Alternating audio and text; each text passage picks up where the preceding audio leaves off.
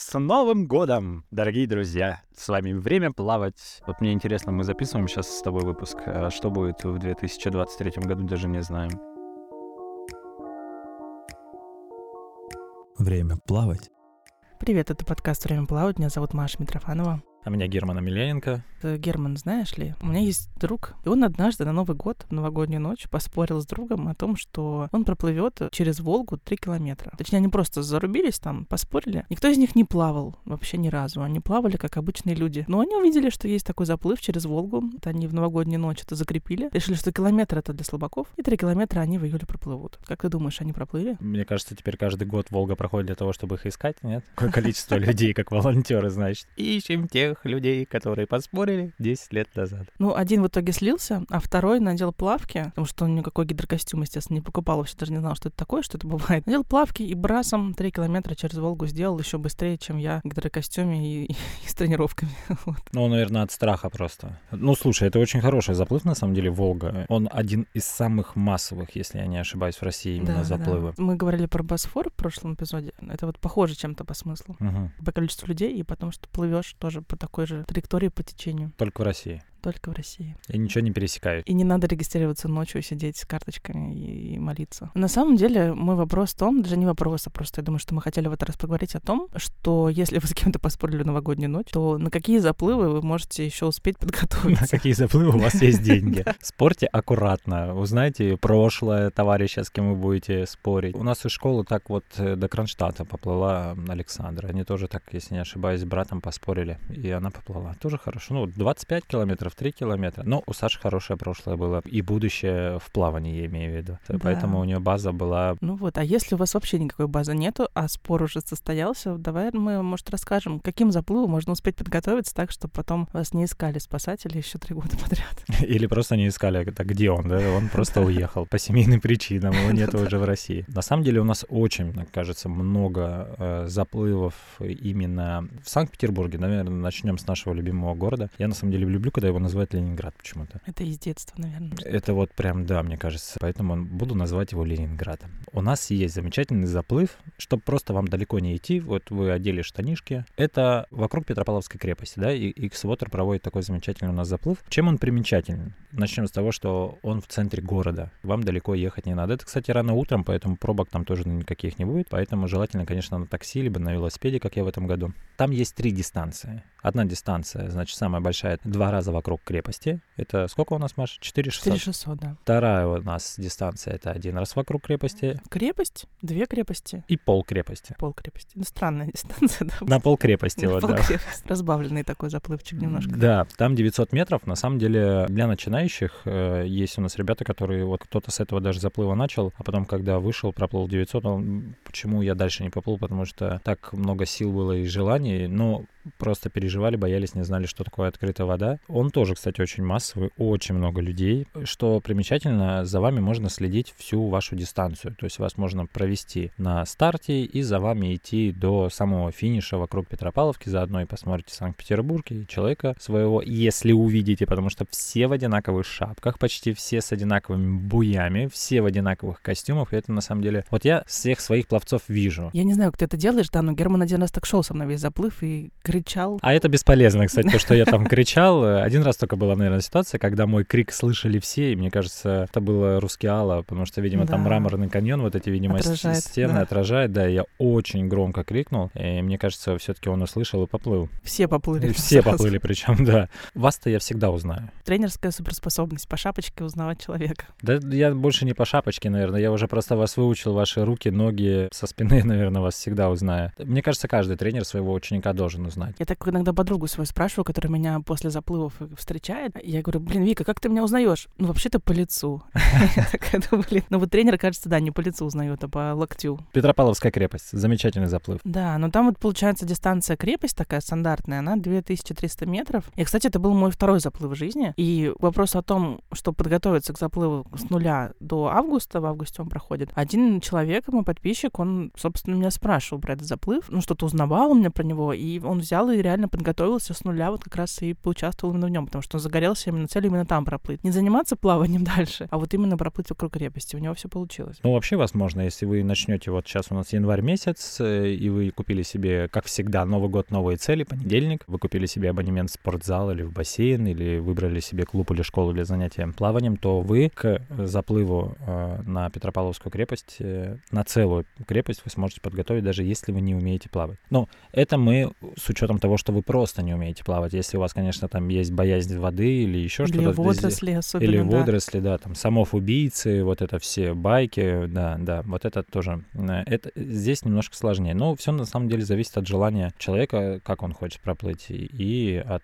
э, специализированного тренера с дипломом тренера. Да, но получается, что дистанция 900 метров, она вообще по течению не вы проходит, поэтому это реально просто. А про большую дистанцию крепости я знаю, что одна девочка знакомая, ну, ей тяжело далась дистанция в итоге, полная крепость, поэтому тут надо тоже, конечно, смотреть по своим способностям, вот, и по своим ощущениям. Но есть и ряд других заплывов. Кстати, мой первый заплыв в жизни, это был заплыв в Рускеале, мы как раз его только что вспоминали, у нас есть эпизод про этот заплыв, можете его отдельно послушать. Но там дистанция 750 метров, это вообще классно. В стоячей воде, без волн. А в этом году вроде даже и 350 было, если я не А ошибаюсь. Это- 350 это на ночном заплыве. О, тем более, видите, если Да. боитесь 750, есть 350. Ну, ночной я, блин, честно говоря, так сходу бы не рисковала бы в сентябре в темноте плыть куда-то. Но 350 метров — это еще очень красивый, там, конечно, выходишь через пещеру, там, как-то с подсветкой, все так. Но если вы начали тренироваться с января месяца, то до лета вы точно научитесь плавать. Попробуйте уже заплывы, значит, дневные, а потом можете попробовать и ночной заплыв. Ну у нас, да. кстати, не один такой ночной заплыв. У нас есть Рускеала ночной заплыв короткая. Еще от Буни, да. Да. они делали тоже, э, всей школы участвовали. Мне кажется, это было самое массовое вообще большое количество людей, когда мы все приехали. И просто каждый по фану для развлечения было что-то такое интересное. Было очень много людей. Он очень странный. Я даже не знаю, как его сравнить. Вот э, опыт мой плавания в воде и ночной — это как в какой-то в ньютоновской жидкости ты все время находишься, и у тебя отражение неба, звезд наверху, внизу. И мне просто нравится та история, когда ты говорила, что, значит, э, ты в Калининграде э, в карьере там э, янтарном, да, и на тебя светили с лодки, вот это все, как будто ты там сбегаешь с Алькатрас. И мне кажется, вот у нас то же самое было. Плюс еще вот этот запах бензина, лодки моторной, плюс вот этот цвет, вот эти буи, которые у всех одинакового цвета. И Если вы не боитесь воду в ночное время, у всех, наверное, желание всегда было вот на море ночью пойти купаться. Голышом. Голышом еще, да. Ну, вот там, благо, голышом нельзя, конечно, заходить, но, может быть, вы где-то там сни... Ну, в общем, история такая, что кто ходил, вы напишите нам, кто ходил голый купаться ночью на море. Ну, вот, в общем, это те же самые ощущения, только вы еще в гидрокостюме. Думаю, что про ночные заплывы мы отдельный эпизод сделаем. Это Хорошо. Интересно. Ладно. Потому что, ну, я думаю, что первым заплывом, конечно, ночной лучше не выбирать. Нет, ни в коем случае. Ну, вот попробуйте в ванну залезть, набрать ее полной воды и выключить свет свет. выключить, да, да. и посидите в ней. А есть же такая штука, флотинг называют. Точно. Это там где-то, там морская вода какая-то, там плотность воды Да, какая-то очень да. большая, и ты типа в невесомости находишься, и э, свой разум можешь услышать или успокоить, Ну, там, я не такое, знаю. да. Да. Мне кажется, там бульки только будет. Ну, в общем, для начинающих все-таки это дневные утренние заплывы с восходом солнца. Мы, значит, определили, что это у нас X-Waters э, в- вокруг Петропавловки. Рускеала. Про Волгу, раз уж мы говорили про нее, там есть километровый заплыв, но, кстати, считается, что 3 километра даже там бывает попроще. Ну, 3 километра, может быть, так сходу бы тоже не рекомендовал, да, но вот километр, там главное с течением разобраться. Да, ну, м- многие, кто километр туда заходил и нормально себя чувствовал. После Волги километр, мне кажется, Петропавловка вокруг это просто будет такое, э, как прогулка на, на катере. Ну, слушай, не скажи, потому что по Волге там есть течение попутное, а в Петропавловке все таки есть еще и встречный кусок со встречным течением. Не такое сильное, но все таки приходится немножко... Но есть, да, там момент, когда люди просто как будто вот в стену, значит, упираются и вот на месте стоят, плывут. Конечно, все зависит, мне кажется, еще от, в принципе, от данных человека, да, и от тренировок же, правда? То есть сколько вы будете тренироваться и сколько в целом вы готовы вынести. Тогда есть еще очень замечательный заплыв, это Аврора. На Авроре, мне кажется, это вот единственное, там 2 километра, там нет течения, там потрясающее, чистое, красивое озеро, хорошая организация. Это очень важно, мне кажется, на каждом заплыве, чтобы Мгм. человек пришел, его, значит, встречать, там можно поесть, попить, розыгрыши, призы, музыка, диджей, ведущий. Плюс ты можешь туда заранее приехать, снять себе домик или номер гостиницы и вот вечером наблюдать озеро, смотреть и представлять, как ты его будешь плыть. Там и поплавать можно в целом. То есть, наверное, конечно, все озеро не стоит, наверное, плывать, но, по сути, воду попробовать точно можно. Да, да, поэтому мне кажется, это вот прям такой хороший, добрый, теплый, такой ламповый заплыв. А легко там плывется в этой воде? Вообще, да. Ну вот мне, когда я Аврору плыл, это было очень круто. Там вся атмосфера. Мы туда даже приезжали, когда там уже даже было очень холодно. Там плавали, когда там шел снег у нас даже где-то, я не знаю, даже есть видео, это было М, очень красиво. красиво Там такими было, да. хлопьями, да, падает снег, и ты, значит, в этой воде сидишь. Там, кстати, баня есть. Баня, сауна, бассейн, там тоже можно и тренироваться, и плавать, и бегать. Но я считаю, что вот если вы тренируетесь, и тренер вам говорит, что вы готовы проплыть 2 километра, хорошая, допустим, есть техника, и вы выносливый, то вот это будет самый первый. И после этого вы начнете уже придираться к другим заплывам. То есть вам захочется сразу, чтобы вам, значит, стартовый пакет был с вкусняшками, что там водичка, шоколадки, чтобы там еще что Вода была прозрачная. Вода ещё. прозрачная обязательно была, да. Я помню, это был самый первый заплыв, когда нам можно было под пристанью проплывать. М. Кому-то можно было, значит, подниматься на ней, а там можно было еще и проплыть. Если у кого-то есть силы, конечно, там можно было задержать дыхание, и вот это было потрясающе красиво. Было незабываемо, это когда ты опускаешься под нее, плывешь под водой, а шапочки,